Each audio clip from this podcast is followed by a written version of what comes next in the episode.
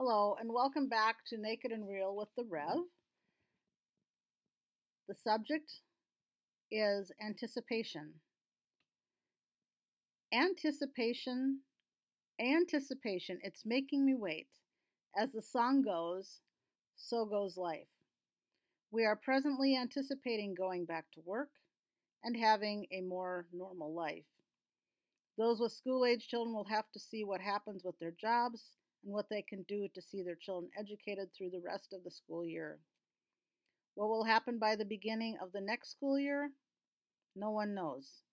No one has a crystal ball divining information that is useful or truthful.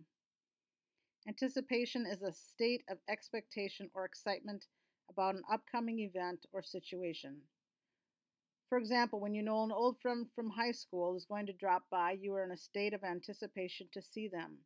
When excited, you are perhaps nervous and filled with expectations about your visit with them. When marketing, you need to know the psychology of anticipation. You need to know the way people think, how they think, and how they respond to messages. Anticipation is about mentally preparing for and expecting a certain result or outcome.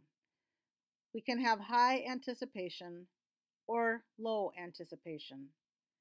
When you understand the psychology of your clients, you will be able to better market to your target audience.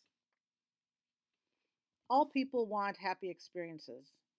Our dopamine receptors in our brain are all about being happy. We want our brain chemicals to stay in check. Our high school seniors and college seniors were anticipating having a graduation ceremony to celebrate their milestone. Unfortunately, because of the COVID 19 global pandemic, many will not be able to have their graduation ceremony, although they have done all the work and have all the credits required to graduate. When the things we anticipate don't or can't happen, there is a real letdown. I feel for these young people. I remember my high school graduation 36 years ago and something to cherish. I was the valedictorian of my high school class, and I was honored to give a speech. I have no idea what it was about. I don't remember getting the speech back after graduation. It was lost. Until I wrote that sentence there, I had kind of forgot all about that. After high school, many will go on to further their education. We have the great anticipation that our children will go back to school and those who have graduated and those who are continuing will go back to school and continue their college or trade school education. We want our children to have all the advantages that we also had, or even more advantages than we had when we were growing up. I don't have my own children, but I do have 13 nieces and nephews from my three siblings. I have been to every high school graduation. When pomp and circumstances played and the seniors come in, and walk to their seat, I always get tears in my eyes. It transports me and other adults back to our day when that happened.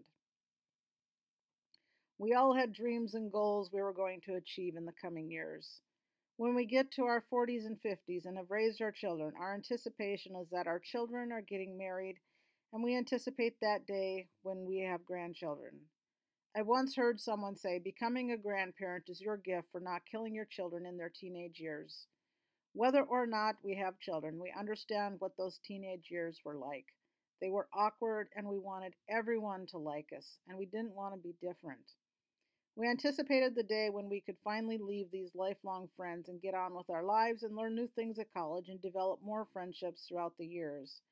Our workplace often provides a lot of friendships that can be had. We spend more time at work, 40 hours a week, for a wage, and we spend considerably less time with our children because we are all very busy. I have recently heard that one of the things that COVID 19 has done is to not schedule their children for all types of activities for the summer, but spend more time together. It is less stressful and saves a bunch of money. After high school, we anticipate college and what type of career we will have. We start out with an idea of what we want to do, and when we get to college, we realized that as we start taking those classes we thought we were interested in, that interest wanes. Then we end up in a class that really stretches us, and we realize that we are really good at this other type of class and decide to change our major. Unless you are going to be a medical doctor, nurse, teacher, profession, engineer, or an attorney, I don't know that a four year degree is the best choice anymore. I have a graduate degree, but the way with our world is changing, people may not have any jobs in their majors. Plus, many young people are coming out of college with a debt over $100,000. I didn't have that in my day. I had a $10,000 debt and I thought that was a lot of money. If it would have been $100,000, I would have chosen differently, and so would my parents. I was just talking to my sister, and we both graduated from the same college. She said the theater department was not going to survive for next year. There are not enough young adults majoring in theater, and they cannot sufficiently pay these professors for the few people who are in this major. We have to adjust our expectations. I have heard several times that the jobs that the children who are born today have not even been created. We have a lot of anticipation and concern about the speed as to how fast the world is changing.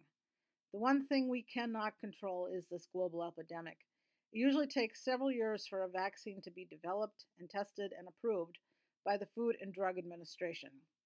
With the speed at which they are creating and testing possible vaccines for the COVID 19 pandemic, are they going to be moving too fast and make a lot of mistakes because they want to get something out there? There are people who volunteer for a drug study. I grew up with epileptic seizures and was testing a different drug that was not on the market yet. This was back in the 90s. It was a double blind study. That means neither the patient nor the doctor knows if you are actually taking the drug or a placebo. I was one of those, like I said, several years ago, back in the 90s, 92, 93.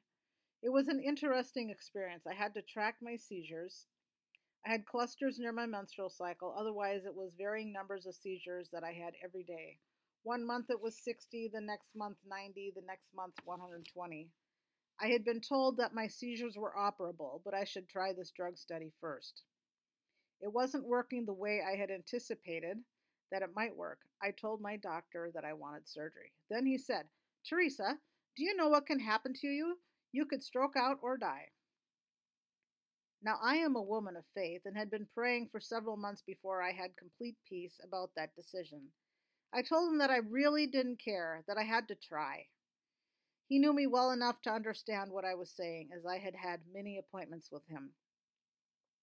In anticipating surgery, there are many steps to go through to prepare for surgery.